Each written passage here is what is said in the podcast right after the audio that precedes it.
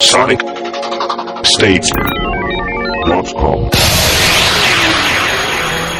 So, uh, hello and welcome everybody to Sonic Talk number 174, uh, recording live on Wednesday at 4 pm UK time. You can find uh, us uh, here every Wednesday, sonicstate.com forward slash live.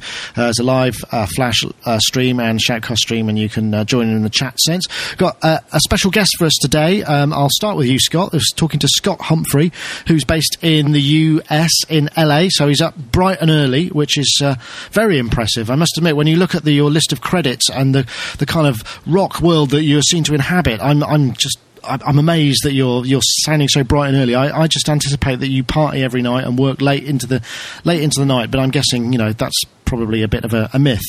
Certainly on a maybe maybe on a Wednesday anyway. Well, I, I, I, don't party, so it's really not a problem. I'm able to stay up late and get up early.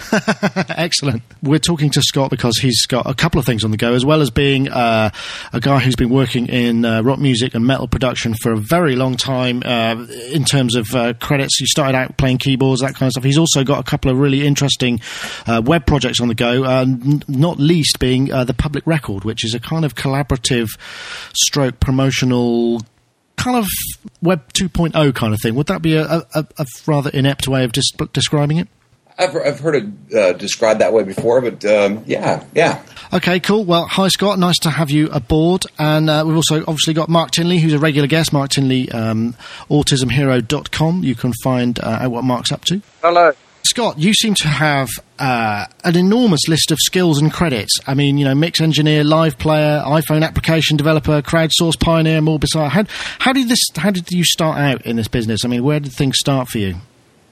I, I really started out, um, I guess, initially as a drummer, and then moved to keyboards. So I was I was really into synthesizers and computers. Um, I think I had my first synthesizer when I was thirteen, and um, you know, that was, um, you know, back in the day before uh, before even sampling kind of came around, and you know, in the in the '80s when sampling did start to appear, I thought it might be a good idea to get my hands on a sampler. So I, I my my first purchase, first major purchase, was a old PPG Waveterm. Whoa. Uh, uh, and, and I think I was the only only guy in Canada that had one at the time, or maybe there was one other one. And uh, I started doing session work when I was uh, about 20 years old, you know, hauling this sampler around, and you know, everybody wanted to have sampling. So I'd get pulled in to sometimes play some keyboard, sometimes just fire off some samples. So I, I kind of came from a tech background right out of the gate.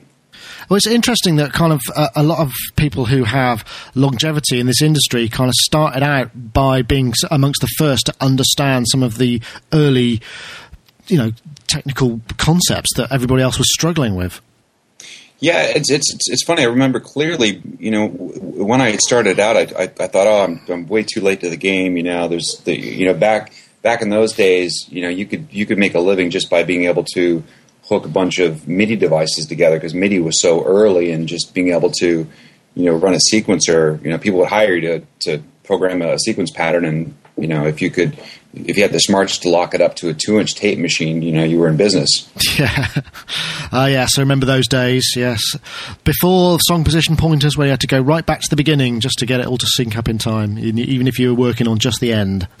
well, that was that was right around the time that the uh, SBX 80 came out. Um, the, the, little Roland synchronizer box, which you know allowed you to uh, you know stripe SMPTE code, and you know it could actually follow you throughout the song, and then subdivide different clocks you know, whether it be, uh, you know, 48 uh, uh, uh, resolution for Linn or 64 for PPG, and I think Roland was 24. So that was that was kind of a big big deal where you could actually have multiple devices all syncing to the you know to the same source and have a track uh, you know off the SMPTE code. Absolutely, yeah, yeah. Well, that's kind of where where we all were able to. It was the the opening of the door, wasn't it? Taking it away also from uh, from the, having to have mul- massive multi tracks. You could run them off kind of cassette tapes and all sorts of things, couldn't you? Really? So, yeah, right. So, um, what was the kind of big break for you? I mean, what was it that turned? Because I mean, I'm guessing getting a Waveterm must have been kind of quite quite a big step. There must have been something that happened maybe before that that enabled you to kind of uh, invest so heavily in such kit. Well, um, I, I guess I I was lucky that I ran into the, this uh, the, the studio owner in Toronto, which is I'm originally from Canada. Yeah, and he had the distribution rights for Simmons drums and, and PPG, so uh, I was able to get my hands on it, and they actually gave me a room to work out of. And uh, the studio was called Phase One Studios in uh, northern part of Toronto, and they were one of the first SSL consoles in in Canada. Um, you know, and, and back back in those days, you you know, if you everybody wanted to mix on an SSL, and there wasn't that many in North America. So what happened was a lot of uh, you know bigger producers and acts started coming up from New York and LA because they would you know fly anywhere to go get their hands on an SSL. So uh, I managed to meet quite a few people you know coming in and out of that studio. Um, that uh, you know turned out to be uh, good contacts down the road, and I eventually moved to LA um, in the back half of '89 so w- when I arrived in LA, I, I had uh, you know some friends that actually worked in in that studio. Um, Randy Staub being one of them, who's a big mix engineer who at the time was working with Bob Rock. Um, and they just finished Motley Crue and they were starting the Metallica Black album. So I, I, moved to LA and immediately started bouncing back and forth between working with uh, Bob Ezrin on a record with Julian Lennon in the daytime and then working with Metallica on the Black album at nighttime. Wow. That must have been crazy times. Yeah, it was. It was crazy because it was just around the time that uh, the original, you know, Pro Tools came out, the the four track version, which was, you know, split between two applications, uh, Pro Edit and Pro Deck. Um, you know, you would record in Pro Deck and you would switch over to uh, Pro Edit to, uh, you know, to chop things together. So, uh, you know, we started using that. Um, uh, which was you know barely usable at the time. Yeah, right. Um, but uh, you know, I'd, I'd been on Sound Designer and Sound Designer Two. Um, you know, originally with uh, with the uh, RS422 port, I believe, which connected to the the E the was the emulator two, yeah, it was right. the E3. Uh, maybe it's the you know I think it was the the, the emulator two. Um, so I'd already kind of had a, a, you know a couple years experience in in chopping digital audio and um, you know, kind of used a combination of of that along with Pro Tools to start, uh, you know, doing some, I guess, crude editing compared to the way it is nowadays. Um, you know, I came up with this idea of, well, if you know, if we recorded things, you know, everything was done offline, so you'd have to, you know, peel the audio off, get it into Pro Tools, and then, you know, I would uh, take those audio files, open them up in Sound Designer because that was really the only application that I knew of at the time to even you know do any type of uh, processing like um, say pitch changing stuff. Oh yeah, yeah, yeah. You know, we could take uh, there, there was a there was one song we were just we were trying to finish off the. I think Bob Rock was trying to mix the the uh, Metallica album and uh, and I can't remember exactly what song it was. It might have been Enter Sandman, but there was a there was a, a rush to try to get the the record mixed, and James Hetfield has blown had blown his voice out, and uh, you know Bob had said he goes, hey, maybe you could take all of the you know the feeder tracks, you know for the for the, the all the vocal takes and see if you could put it together. Um, and I think that was the first time I started using Sound Designer 2 to oh, actually. Man, what, doing a vocal comp in Sound Designer 2 playlist well, it was actually done. It was actually done in Pro Tools. But the, the, what I would do is I would I would open the, the, the vocal file in Sound Designer two. Yeah. Take little snippets out of there. Use the the the, uh, the little pitch utility in there. Uh, copied into a new file. So you know you go through and you know you'd have you know fifty or hundred snippets of these little waveforms where you'd, you'd be modifying them. Then go back into Pro Tools, import all those little bits you know, into the audio bin, drag them over underneath the, the vocal, try to line them up, eyeball them, you know, and then move them back into the original file and manually crossfade them because there was no there was no crossfading. I mean, there's no batch crossfading at the time. Um, luckily, shortly thereafter, I ended up uh, establishing a relationship with uh, Mark Jeffrey at uh, DigiDesign, and and he was kind enough to you know start making some modifications to the program. I think the first one he did for us was batch crossfading. It's like, is there a way you could just we could select all and hit crossfade? And uh, we, we, were up at his. Uh, he had a place up in um, uh, Lake Tahoe, and he goes, "Oh yeah, I could do that." And he sat down and did some typing on the keyboard, and about two minutes later, he goes, "Yeah, here, I got it figured out. Here's the beta of you know what I did for you." And we're like, "Wow, that was that easy to, to make a change." wow, that is amazing, isn't it? I mean, just kind, kind of thinking that, and being able to influence things so directly. Wouldn't it be great if we could uh, all have one of those guys hanging around while we were modifying our workflows? But uh, I mean, the thing is, at the time, I mean, you must have been kind of pretty much you know, not not necessarily the the only guy, but I mean, one of the guys who kind of got it and was able to use it to that degree and was able to demonstrate, I guess, to a lot of producers who you were working with what this stuff was capable of. So, I mean, it was in their interest to make sure that they kept you happy because you were kind of the probably the best word of mouth ad campaign they could possibly get, right? Yeah, yeah, absolutely, and and, you know, f- from there it kind of transitioned into um, you know really kind of pushing the limits as to what you could do as far as uh, you know being able to uh, start editing more tracks at the same time. You know, I think the uh, if uh, you know this is a while ago, but I, I, think the box could. We think we could transfer four tracks at a time. So of yeah. course, well, why don't we do multiple passes? You know, we've got sync, um, and, and, I don't think that the I don't think there there was a, a Blackburst generator capability at the time. So so syncing was always a always an issue, especially with too much tape, because you know it's it's, it's just it's not perfect. No, sure. Um, so we would take multiple passes to get, you know, say a drum track in, edit it, and then do multiple passes to get it back. And there was always phase problems. You know, always have to keep your stereo pairs, you know, uh, in the same, together. Yeah, yeah, in the same. So that so that you wouldn't have like. Well, know, yeah, like, but still the multiple mic thing. I mean, because the phase is going to be wandering about all over the place. I mean, you might have a stereo pair, but then if you've got you know, just another mic as part of the kit, that's going to throw all sorts of problems up. Yeah, yeah, absolutely. You know, in some cases, if you know the, the drums weren't even recorded properly, then you'd actually fix the phase when you go back between the, the overheads and the direct mic. So you get a happy a happy drum sound. So you were the guy who just got that drum sound, and nobody knew how you did it, right. including you. right. Unrepeatable magic. Ooh, somebody, somebody got mobile phone there. Oh, is that me? I don't know, Mark. Have you got a CD handy? Just pop a CD on it, and it'll be fine. I tried that the other day, and it didn't work. Well, maybe it uh, was the wrong kind sorry, of CD. I forgot to put it on um, aeroplane mode. Sorry, there you see, I've, I was struck dumb so far in this conversation, and I've managed to interrupt, but with technology. So what I mean now, now I mean you seem to be pretty much uh, ensconced in the studio. Is that kind of how you spend most of your time?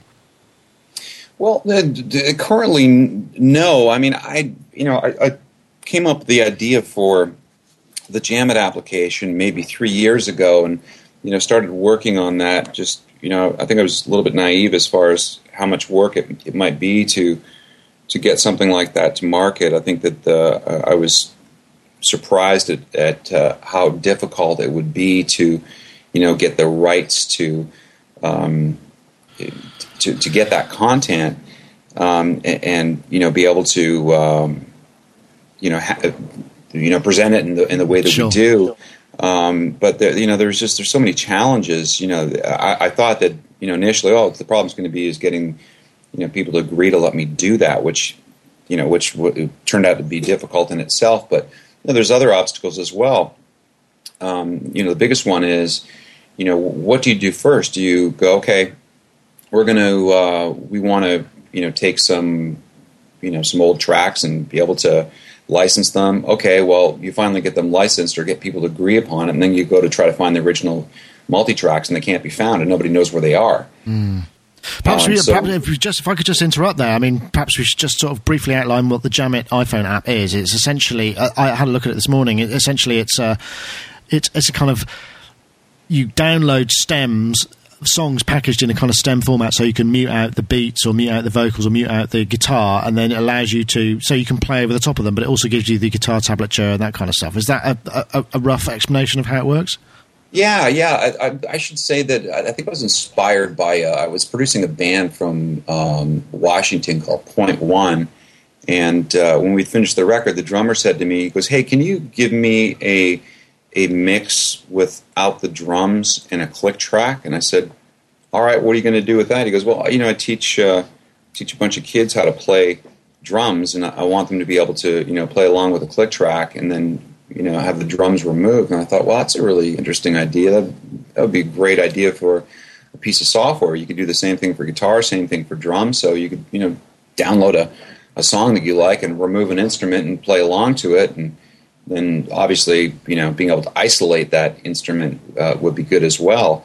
So um, experimenting around with that and, you know, realized, well, this would be the ultimate tool for learning how to play because, um, you know, I think most guys start off trying to emulate the you know you know their favorite records and you know whether it be you know somebody grew up in the 70s with a turntable and you know one one headphone on one ear and moving the needle back and forth yeah to uh, you know people working with a CD and loop loop mode on a CD trying to figure out a part so um, that's I think that's that was kind of the basis of it um, uh, so so we, we needed to you know to be able to achieve this we need to get our hands on the, the original multi tracks because we would have to you know remix all of these multi tracks into this format to be able to have these tracks isolated so you could solo a, uh, a specific instrument, hear exactly how it was played, and then also remove it. Yeah, yeah, yeah, absolutely. I mean, it's interesting because now, obviously, um, the the idea of publishing lots of stems from a mix, you know, now that Pro Tools is so prevalent, is, is, kind of you know we we that's what you do, and particularly if you're going to get stuff remixed and what have you. I mean, these are sort of almost byproducts of making a record now as well. Anyway. Yeah, they are now. Yeah, absolutely. It's just kind of standard that everyone expects to have stems because of the you know so many different uses that are uh, you know that, that are available. You know, once you have those assets because obviously you got your TVs, and but that I mean, some people I don't know if that works for you. Do you kind of work with people who like to master from different stems, and they get you know they sum it out of the box and do some analog audio summing, or how do, how does that tend to work for you? Just as an aside. Um, I, I don't. As far as when you say master, do you mean you know final master as far as the two track master goes? Yeah.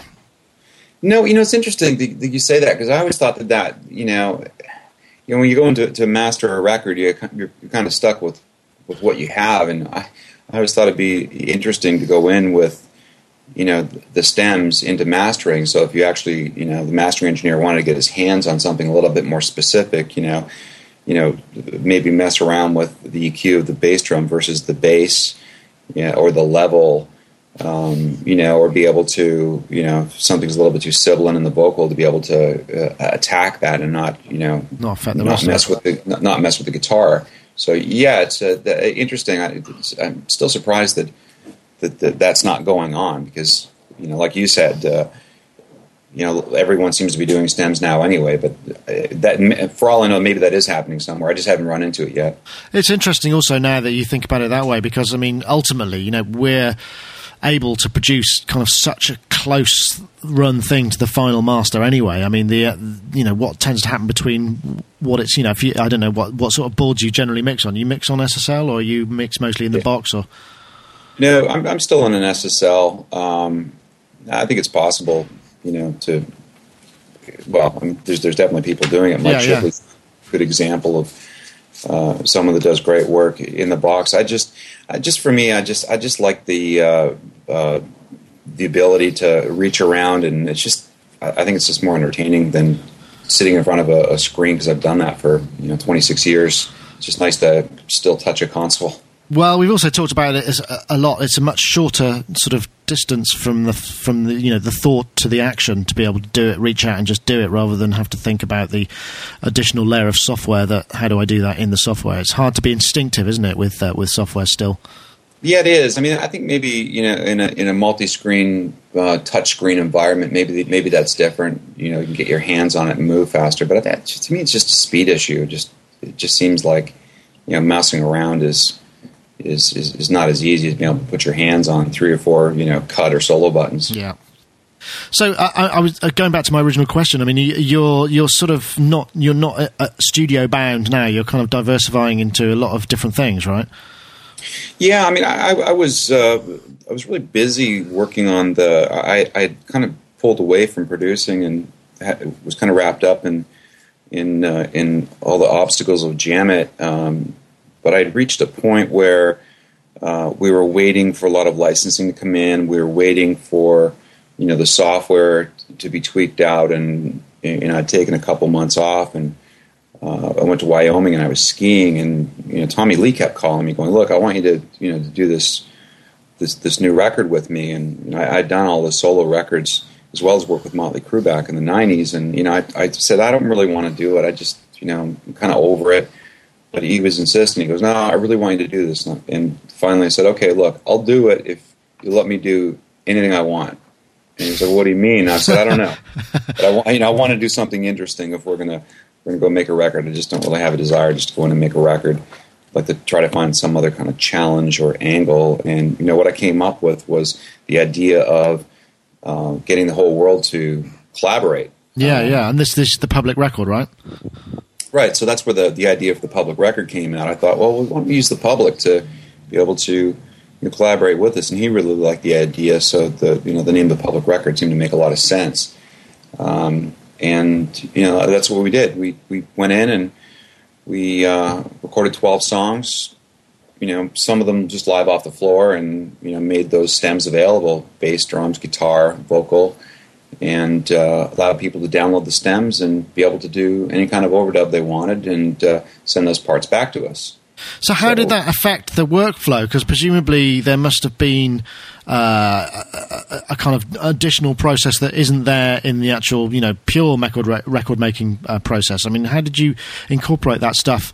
qualitatively and sort of be able to then uh, then work on the, the resulting output of the the people out there. Well, um, you know, it, it, I kind of walked into it not really knowing. You know, was, there's definitely an unknown factor of you know how's this going to work and and uh, how do we pull it off technically? How do we listen to that many parts? I mean, initially, um, I started doing it by listening to parts off of the server, but it quickly became apparent that that wasn't going to work for the amount of tracks we were getting because we ended up getting 10,000 submissions. Whoa. Um, so, so time to hire a tape op. right, right.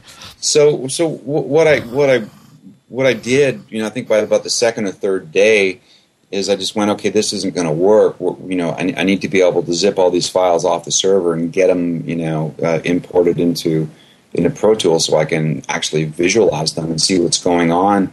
And you know, it quickly became apparent that um, you could really you could look at the file and get a good idea of what you were dealing with. You know, some you know if you're looking at a file and it was just blazing hot top to bottom, um, pretty good chance somebody just plugged in and just noodled on the guitar, you know, top to bottom without any regard to actually what the song was doing. Right. Um, yeah, and, and you know, to, to be fair, we didn't really give any direction initially. We're like, do whatever you want. Well, we had to we had to modify that early on, where we just found a lot of people just plugging in and just noodling and playing blues riffs and this, that, and the other thing. So we went, okay, hold on. Here's what we don't want. We don't want this. We don't want that. We're looking for something like this. Then it started to get a lot better. People started actually formulating parts for sections, and you could see them on the screen. You'd look at it and go, okay, well, there's someone that sent in, you know, okay. four, six, eight tracks in a row, and it's sitting right there in the chorus only. That looks like a well thought out part. Let's have a listen to that. Um, so, so the process uh, of going through the parts, what I would do is I would just each day I would you know download whatever happened the night before, go through it, um, pick my favorites, and save those in a session. So, what we were trying to do initially was do one song a week. So, let's say that you know on Monday I, I, I heard a really interesting acoustic part. Okay, that's good. I heard a good whatever part well, I would, you know, flag those, put it in the session. Tuesday would come around, do the same thing. By the end of the week, what I would do is I would, you know, aggregate all of those different sessions into one big session, and then kind of compare them. Oh, Monday's acoustic guitar part's not as good as Wednesday's. Oh, wait, maybe Thursday's is better, and and do that, and just really get some, you know, uh, a session full of contenders that that I like. Uh-huh. Once I had that. Um, that comp of, of what I thought my favorite parts were for the week, then I would take all of those parts and I would import those into my actual working session. Um, must and, you know, I, I must have you must have had to be very disciplined because I'm sure you know you must have been getting stuff that kind of spun you off in different directions as well and made you think, oh, actually, you know, they're getting at something here that we perhaps haven't seen ourselves. Yeah, that's a good point, and and, and that definitely happened uh, in a couple of different ways. I mean, there was there was uh, one song in particular where um, somebody had, had just taken it, taken the song, and with really no regard to what we're doing, and just did his own mix of it, and replaced everything and changed the tempo of it. And we listened to it and went, wow, that's that's pretty amazing. Maybe we should just take that whole direction in the song, and we did. And then you know, there's other songs where. Um, where we would, you know, we would get a part. There was this guy from Greece that sent in this really interesting guitar part that had this uh, um, really strange scale in it, and we are like, "Wow, that's really that's a really cool melody he played," and that ended up becoming a whole hook section in itself. And you know, other other guitar parts, you know, we'd hear this, "Oh, it's interesting kind of retro glam part. Maybe that should be a section." So, yeah, there's c- complete sections of songs that didn't exist that were inspired by those parts. They weren't necessarily you know, hey, you guys should stick this part in, but you'd, hear something and go, that's that's cool. Why don't we build on that? That's interesting. I mean, how, which kind of get, leads to the question is, you know, how do you deal with the, uh, you know, the rights and the, the, the, the, the collaborative input, you know, part of it? How do you credit people? How do they kind of feel that they're more that, that they're not being exploited? I suppose. I mean, I don't I don't understand how that part of it works. That must be kind of a bit of a minefield for you to to sort out. Well, it, to, to, me, it didn't seem like it was that difficult um, because really, I looked at it like this wasn't any different than me being called in to do session work. I'd come in, I'd do some parts, and I'd leave, and I wouldn't own a piece of the copyright. Right. I would. I wouldn't get a royalty on it. I just I was there to come in and you know do some overdubs and.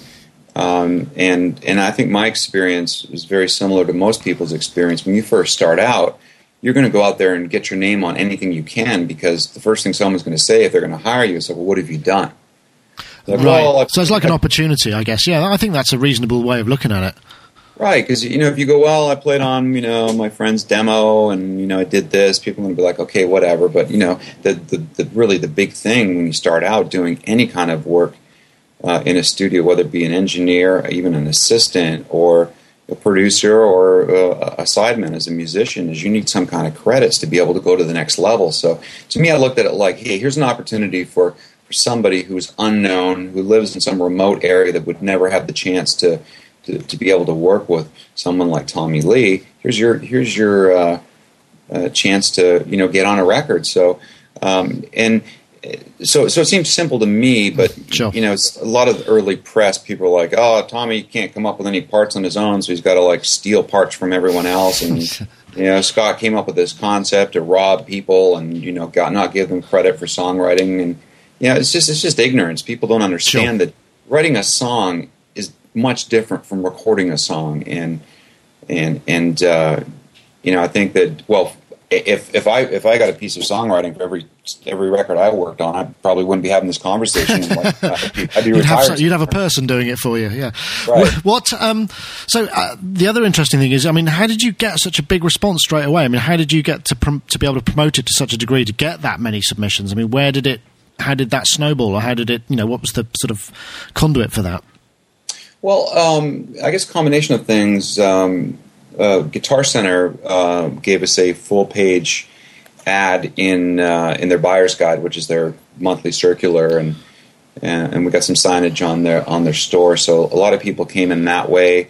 Um, I think that um, the Riff World, which is an online collaboration site, um, uh, my friend Doug over there gave us a blast to their users. There's we had some other equipment manufacturers involved, so a lot of people came in from different uh, different angles. Um, but, but, still, still also, quite still quite a lot of work that had to be done behind the scenes to kind of make all of that, bring all of that together as well, not just the initial idea. So a lot of work gone into this.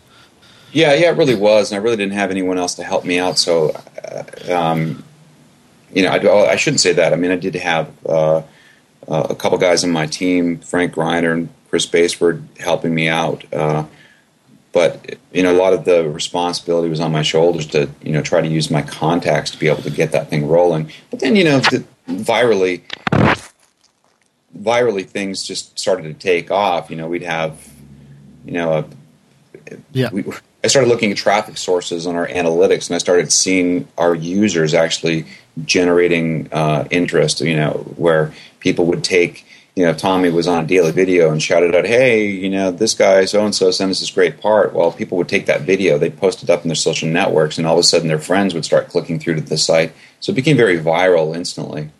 Yeah, I mean, it must be very gratifying to kind of have an idea like that and then and then see it kind of come to fruition. I mean, it's in some ways, you know, that's one of the things that I gravitated towards the web from from a music production background was the the speed of the creative cycle. It's kind of quite uh, the ability to sort of come up with something and have it execute so quickly. Kind of a Yeah. buzz. Yeah, I mean, it just you know, it just depends on how you look at it. You could you know, you could look at the traffic sources some weeks and go, "There's not enough people participating," and then you look at the submissions, and go, "There's too many people participating." At this point in the show, we'd like to say thank you to our sponsors, who are Yamaha.co.uk. We thank them very much for their continued support of the show. Uh, as you know, they have their own uh, excellently produced uh, podcast, which is called the Yamaha Download. Uh, this month's upcoming, uh, I've only got a little bit of information on it because it's not fully formed yet, but uh, there will be a demo of the CP5 electric piano from the Yamaha artist Martina, so that's something to look forward to, as well as all the usual interviews and insights into music production, uh, music creation, music playing, all of those usual things. So please do check them out. Uh, the best way to get uh, a route through that so that we can um, tell them that we sent them was go to sonicstate.com forward slash Yamaha. There's the relevant links there. There's also a link to Yamaha yamahadownload.co.uk, which is a kind of newsletter uh, type resource. And again, there's lots of interesting articles, so make sure you get the latest Yamaha drivers, the latest versions of software, uh, check out the latest release dates, and again, artist and uh, interviews with other interesting and associated people. Again, it's not a total Yamaha um, fest. It's got a lot of uh, ancillary and other useful information. And uh, once again, um, thank you very much to them for their continued sponsor of the show. We must, we, we very much appreciate it. That's uh, go to sonicstate.com forward slash Yamaha, and you'll be able to check out everything I've been talking about now. So, I mean, this sort of diversification around from the, the traditional outlets and, and promotional things, you know, that the standardized, you know, that are standardized from the, within the record industry.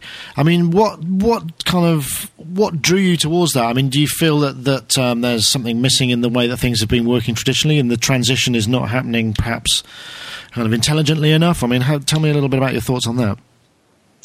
Well, I mean, it's, it's I think it's really tough, um, you know, for everyone out there right now, um, and and even even from just uh, not not just you know the industry itself and you know just the collapse of the industry, but you know just there's so many different outlets for for people to uh, you know to be entertained nowadays. It's not like it was uh, even ten years ago where you know trying to capture someone's attention is really tough and you know trying to have uh, a, a record or even a single that's ubiquitous is just almost impossible unless you're in, in that in that format of top 40 it's just it's hard Yeah. to get people's attention.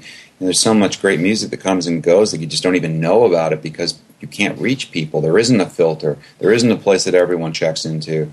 So it's difficult. So i think that um, um, you know that's that's worked to our advantage. Um, you know, right now we've got seven you know pretty big names Yeah, uh, up on on the public record, and so the the opportunity for the artist there is to be able to you know reach out to different uh, uh, different people that they wouldn't uh, necessarily be able to reach. You know, we've got a lot of users in Argentina, Japan, you know, China. We've got some, you know, we. we we have some some places I don't think they normally would even know about these these records. So I think the opportunity is really marketing uh, from the artist standpoint. I mean, there's also the um, the obvious. You know, you may get something really good that, that you like that you wouldn't necessarily get. And I, I think that was the case with Tommy. I think with Rob Zombie up there right now, and he just got launched the, last week. Yeah, I saw that. Uh, you know, it's a, it, that's a great opportunity for somebody who wants to jumpstart their career and remixing. What a great credit to have out of the gate. I mean, I know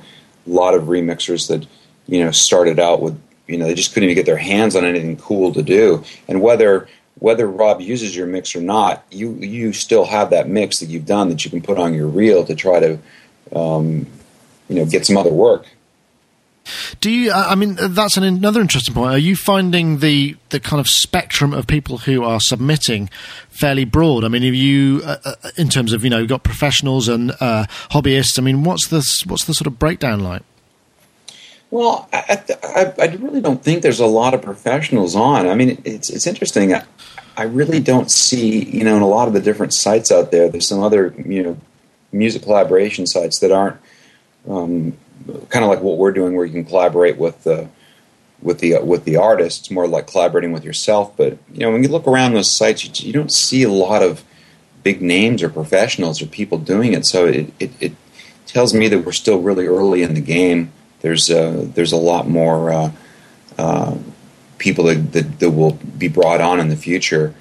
Uh, I think there's the, I think a lot of the, the, professionals are in a studio or have their studio at home, and I don't think it's really gravitated to the to the web yet. Mm.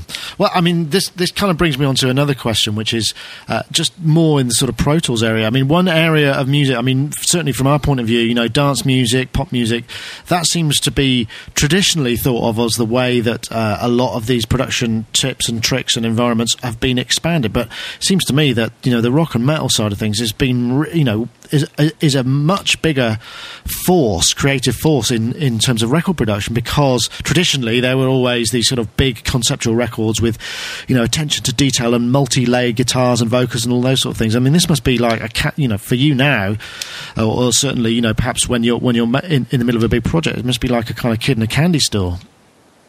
Yeah, yeah, it is. You know, the the, the tough thing though with um, you know with rock and with metal think that the biggest challenge for I'm not even going to say just you know home recording, but you know even in a uh, an ideal situation in in a great studio with a great sounding drum kit and a great drummer, you know, getting drums to sound good is still you know it's hard. It's, yeah. a, it's a challenge, you know, to to really make it work and, and, and make it sit in a track. Certainly, bigger challenge than firing up a you know BFD session and just you know tapping on your keyboard.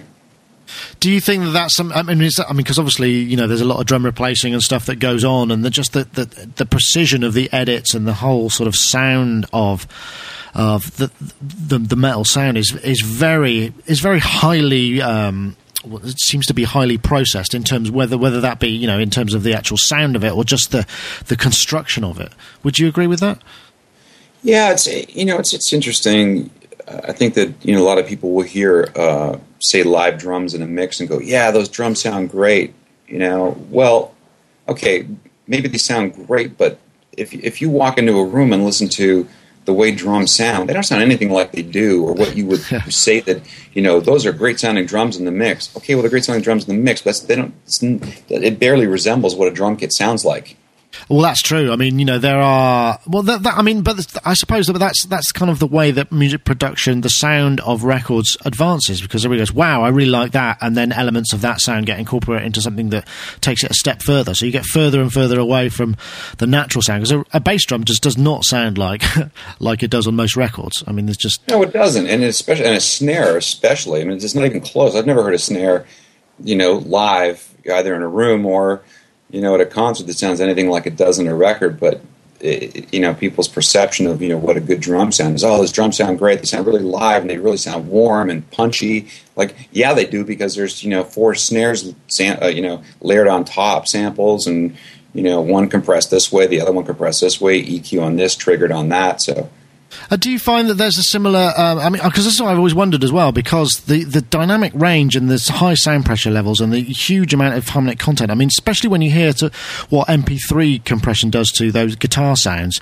Are there any issues with recording in digital format? I mean, do you? Te- I mean, when you're working, do you tend to work at very high sample rates, or are you kind of traditional 44 or 48 kind of guy?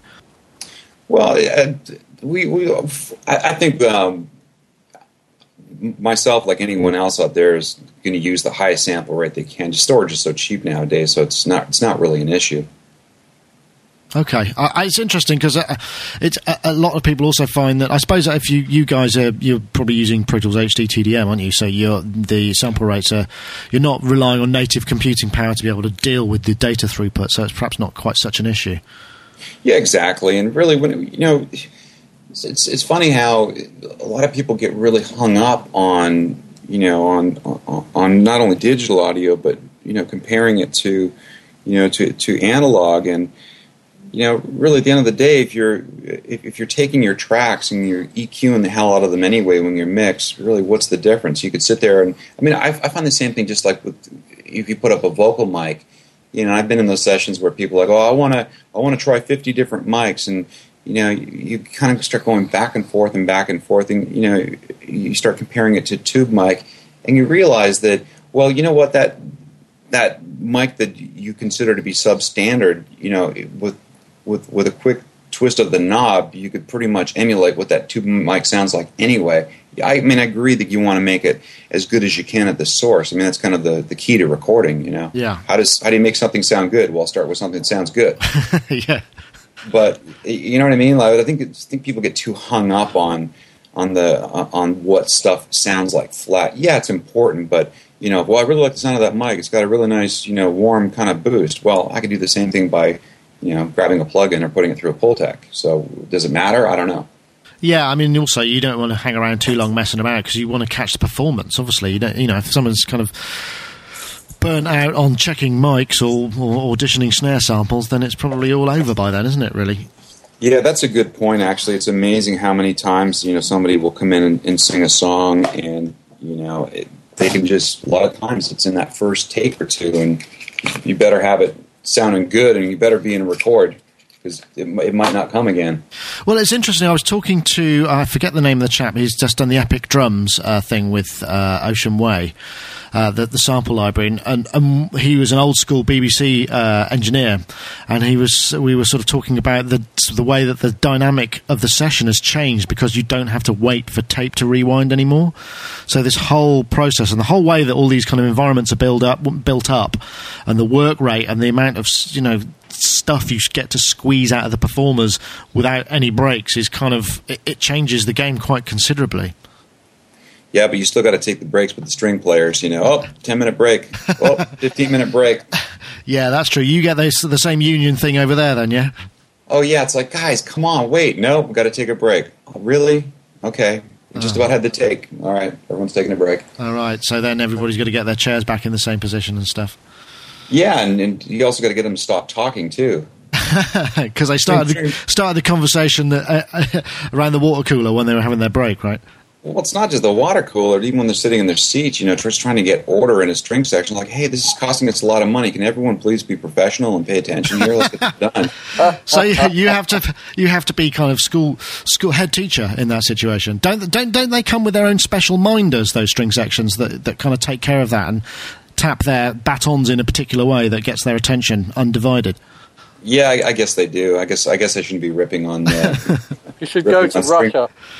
Go to Russia. That's the solution. Is that right? But for the record, I would say that uh, I, I, think that the, uh, the, the the performances that are out of London, I definitely prefer the, or maybe I just didn't have the right musicians here in the the string sessions I did here. But uh, I don't know. I really really like the. The, the, the performance is interesting. I was working on this record with uh, I actually worked with Trevor Horn on a couple of records, and uh, oh, cool. You know, Trevor, it, it was uh, I can't remember. Maybe it was Rod Stewart we were doing, and and uh, he had massive amounts of 48 track digital tape, and we were constantly, oh, let's try the L.A. orchestra, let's try the London orchestra, let's try this drummer, let's try that drummer. It was interesting having. Well, they were all there. You just push the faders up and kind of. Yeah, exactly. Now that is a luxury. But then I guess yeah. you know with those sort of guys, uh, it's it's all about the ultimately the performance of the vocal and the colour of the background music. I guess I mean maybe I'm generalising wildly, but I mean they're old school, aren't they? So they'd come in and just know when they'd nailed their take.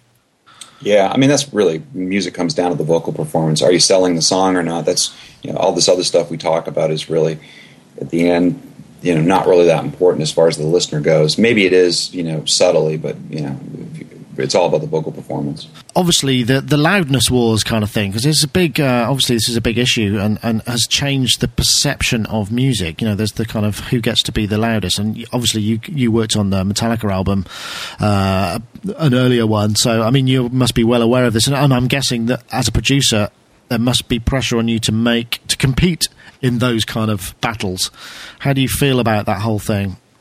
Well, I, I, I, typically, when laying mixes down, I, I tend to, to, leave lots of lots of headroom. Um, I, don't I don't try to. Uh, I mean, I made that mistake early on of you know delivering mixes that were super hot. It just you know you don't really leave any any leeway for the mastering engineer when you do that. You know, if, if it's so hot that if he wants to boost something and it puts it into the red, then uh, he automatically he's got to go out of the digital domain or do some you know gain reduction. Um, to, to be able to process it. So myself, I tend to, you know, I tend to not go nuts, knowing that the the pressure is really on the mastering engineer, not myself, as to you know how hot he's going to make it. Uh, and when I say pressure, it's usually pressure from the record company because you know a lot of people like to A B back and forth, like oh how come our mix isn't as hot, you know, when they're listening to mastering rough. So it's kind of out of my hands as to how that you know yeah how that goes down. But you know the, the the problem is at the end of the day, everyone's listening on you know crappy little earbuds and and iPods. I mean that's what we've been we've been reduced to, and you know the it's interesting that there's a whole whole uh, you know business model called the MP3 effect has has taken hold by you know the the record companies uh, miscalculation not only on file sharing but just the the, the quality that people would be li- willing to listen to to trade off for the convenience. I know it's hilarious in some respects when you kind of listen back to the the, the cassette tape kind of days and, and, and the crappy recordings that were made then, and you just kind of think, well, actually, in some cases, MP3s are well inferior even to that because of the complexity of some of the material. It just finds it difficult to you know to do it justice. Yeah, yeah, absolutely. Um, it, but you know, it's really about the consumer. What does the consumer want? I mean, look at the look at the flip camera. You know, nobody was thinking, hey, people just want to really simple solution. They don't care about all these options and, and really care about the quality. They want to just be able to press a button and record. And that was a runaway success. And that's really no different than the MP3. Um, you know, being uh, a, a studio guy, yeah, I would prefer to listen to stuff in, in higher quality. And you know, I, I think it's just a matter of time before we get there. But uh, uh, it, I just don't think the average person really Well, cares it's, that much. it's sort of interesting, isn't it? Because there, there used to be a larger percentage of audiophiles amongst the general population that seems to have been sort of relegated to the uh, crusty old guys with um, with turntables scenario. that, that, that that kind of in between part, there doesn't seem to be quite so much, you know. And it's you know, okay, so you you get yourself a nice pair of monitors and speakers and whatever. You're still listening to ultimately the output of your computer system in most cases. Yeah, I mean, I, I, think that the as far as the loudness wars go, the the most annoying thing is because you know all, all modern music is mastered so hot. You know, if you have a playlist that has older music in it, especially music from the seventies, you know, when when you go between one song to the next, you can't get enough level Yeah. out of you know, especially if you're working out or doing some cardio with.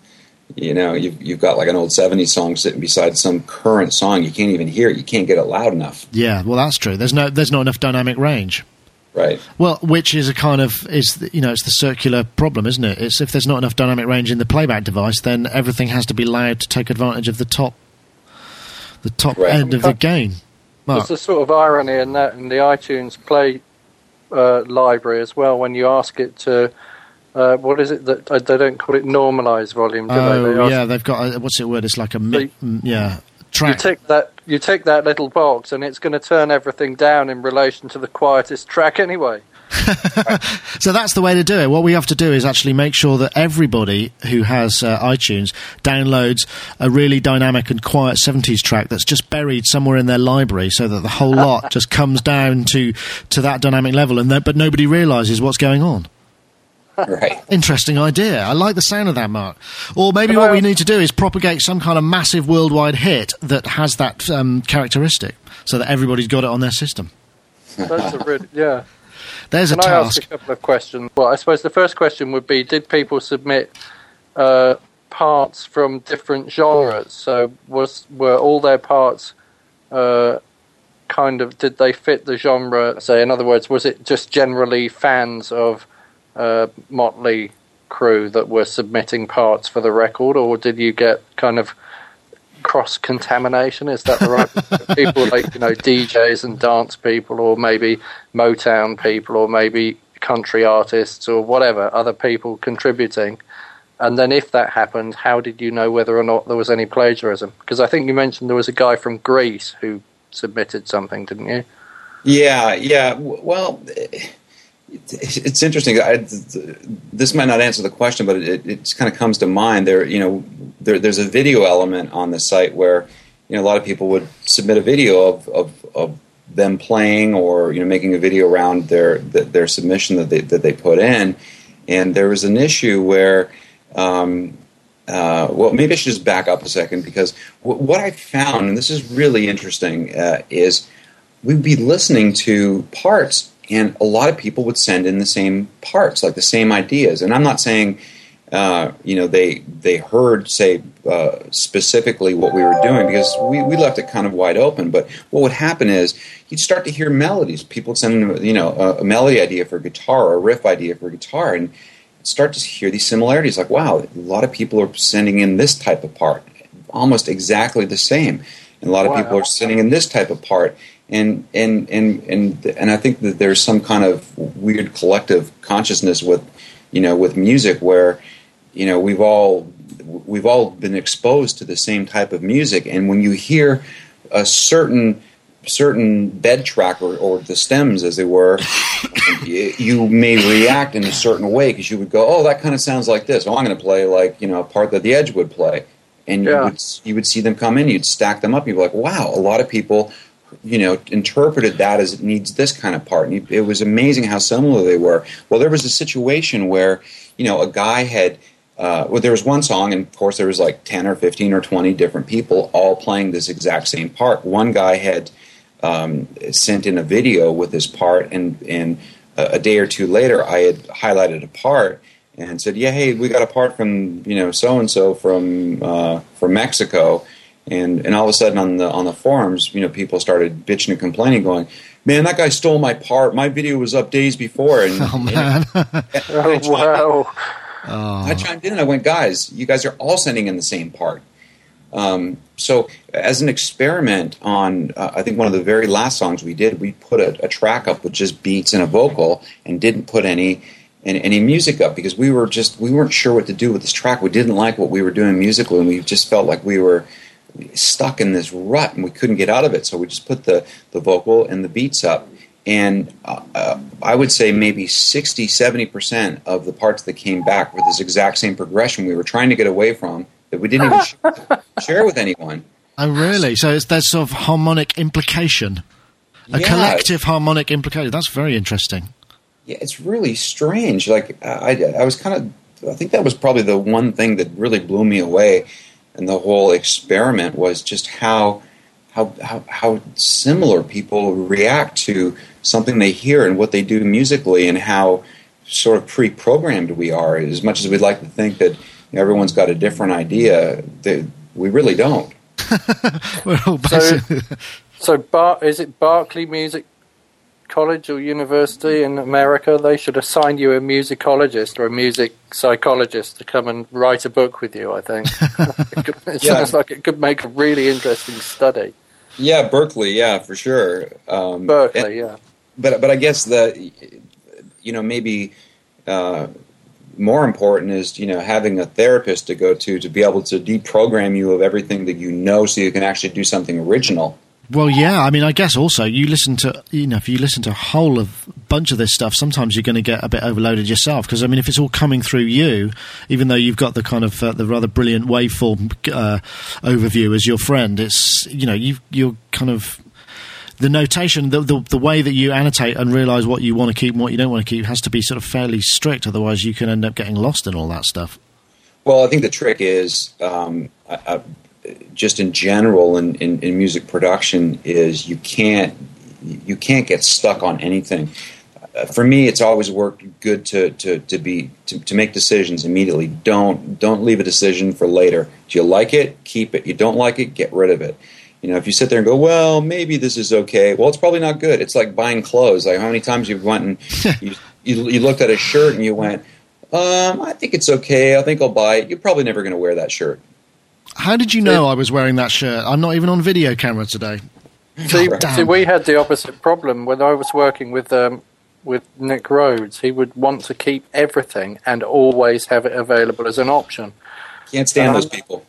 I mean, I must. Well, it was brilliant for me as a programmer because I just had days and days and days of sitting there going through the same, you know, unlimited work. like, let's try that part. You know, part number twelve let's try that. And we just have this sort of never ending. Well, these never-ending days where we'd make a new part for a new section, and then we'd go back and try every other part that we'd already got. Well, yeah, that, that's very frustrating, though. It's very, it slows you down, doesn't it? It does slow you down. Yeah, I think you end up going in circles too. Uh, that that that drives me nuts. I mean, I I really like to just make decisions, even when it comes down to, you know, if you're tracking guitars, I don't have any problem printing effects right on the track, not even on a separate effect track. It's like, let's just do it. We don't like it. That. You know, if you don't like it, then I well, I guess I guess we didn't do it right, and we'll come back and redo it. Uh, you know, leaving leaving too many options just drives me nuts, uh, and and I, I don't want to point any fingers, but uh, you know, I was working on a project one time, and it was just so ridiculous. I'm almost tempted to tell you the name. Uh, maybe I won't. Um, but it, it, was just you know so many tracks of like. Uh, uh actually, I will tell you why not. It was uh, Mick Fleetwood playing um, uh, hand drums on the back of Lindsey Buckingham's guitar, and like 16, 24 tracks of these different mics, and to me, it was just like it all kind of sounds the same. Who cares? Just bounce it down to one track. No, no, no, no, no, no well, we're going to need control over this. I mean, really playing playing drums with your hands on the back of a guitar is, is just really you know we can't make a decision on that. Yeah, well, you know, I mean, we're talking about people who sort of just were live, you know, in, in, encamped in the studio, kind of working on Big Al. Maybe it's just you know a, a control thing, isn't it? Well, maybe it's a control thing, but I, I, I think that it's it's it's just really uh, an obstacle because uh, yeah, it's just an, another way of getting lost and losing losing your focus. I mean, the focus is to try to finish a song. I mean, obviously, yeah. if you really screw something up, you know, you go dig your way through your different. As long as you're saving different versions, I mean, that's the key. Is just keep saving as, and if you need to get back to it, you can. But dragging that many files, uh, as everyone knows, especially once you get into you know, hundreds of tracks it's it just it you know it's impossible. It, it bogs the system down. Track management just gets ridiculous. Um, it, you know, and and it's not important. It's usually not that important. Well, Scott, thank you very much. It's been a very interesting hour's conversation. Um, I appreciate that uh, you've given us time. You sound like you're one of the busiest guys I've met anyway, so I'm guessing the world is waking up where you are, so the phone's going to start ringing and people are going to be making demands on your time. But uh, before you go, I mean, what's the, the next big thing up on the public record that we should, uh, we should tell our users about? Well, um, what I'm working on right now is I'm working on a, uh, a paid members area for the public record, yep. and uh, you know I've had the luxury of of, of, having these users from all over the world tell me what they want. So I've been building this uh, this area, and, and and really the, the the one thing that everyone wants is you know the question is how do I make money making music? That's everyone's question. Yeah. And, you know how do I get my music out there? How can I how can I be successful? You know, as an artist. Well, you know, the answer to that is you can't. Uh, unfortunately uh, it, it's probably not going to happen, and it's probably not possible. And, and you know, both of you guys uh, could could probably point to some people that you know that had great success, that had platinum records, that had hits, that can't get arrested today, can't make any money in music. So if they can't do it, what makes you know some other guy think that he can do it with absolutely no track record? Um, uh, so. Um, you know what I'm working on are opportunities for people to within our community to be to be able to get paid making music in uh, in, in, a variety of different ways. And and I, I won't go into detail on, on how that's going to work but that's really the basis of it. You know how can I make music? Well we probably have three or four different programs that we're working on that are going to allow people to uh, um, have a chance at making money every month uh, right. for, a variety of, of different tasks. So that's really the main focus. Uh, obviously, there's going to be tools in there uh, as far as uh, bandwidth and storage and different uh, uh, different tools for collaborating with different people. But the, the, the main focus is to is not have a, a, place where people could just come and jam out and you know and and say collaborate and make a bunch of Creative Commons uh, tracks. You can already do that in other sites. We're, we're really our main focus is copyrights and masters, making new copyrights where you know people own the rights to them, like a traditional songwriter, and making masters where uh, you know the master can be exploited. Well, that's very interesting. So it's almost, I mean, I suppose in a respect, it's kind of like almost like an open source record label kind of idea, right? And publisher. Right, right. Yeah, I see what you're saying. Um, but but you know you think about it like if you know if you are you know a staff writer at a, at a publisher and you're writing songs, you don't necessarily want someone to collaborate on the copyright, but you, you, you most likely you know want people to help you record a demo or record a master. So it's a matter of just being able to protect those rights so that mm. you know it's an attractive area for someone to come and, and use the use the membership and, and find people that are great that they can do parts out of their home that they can count on. Because in my experience, whether it be you know songwriters or producers, you know you, you find people that you like working with, and you probably keep calling them uh, over and over again. Unless they're not available, then you go to you know choice number two. That's great. Well, thank you very much, Scott. I wish you the best of luck. Thepublicrecord.com is where you can go to find out the latest uh, collaborative projects that uh, Scott and his uh, stable of uh, collaborators himself have, have got uh, on offer. So um, please do go and check that out. And uh, once again, thank you very much for, for joining us. It's been a very interesting and enlightening chat. Thank you, Nick, and, and also thank you, Mark. Nice, nice speaking with you both. Yeah, and you. Okay. Well, cheers, Mark. Um, I'm sorry you were more of a passenger there than perhaps um, than. Uh, no, it's good. It was really interesting. Actually, I enjoyed it. Those of you listening in the chat room, thank you very much for joining us. That was Sonic Talk number 174. Uh, SonicState.com forward slash live, 4 p.m. UK time. SonicState.com.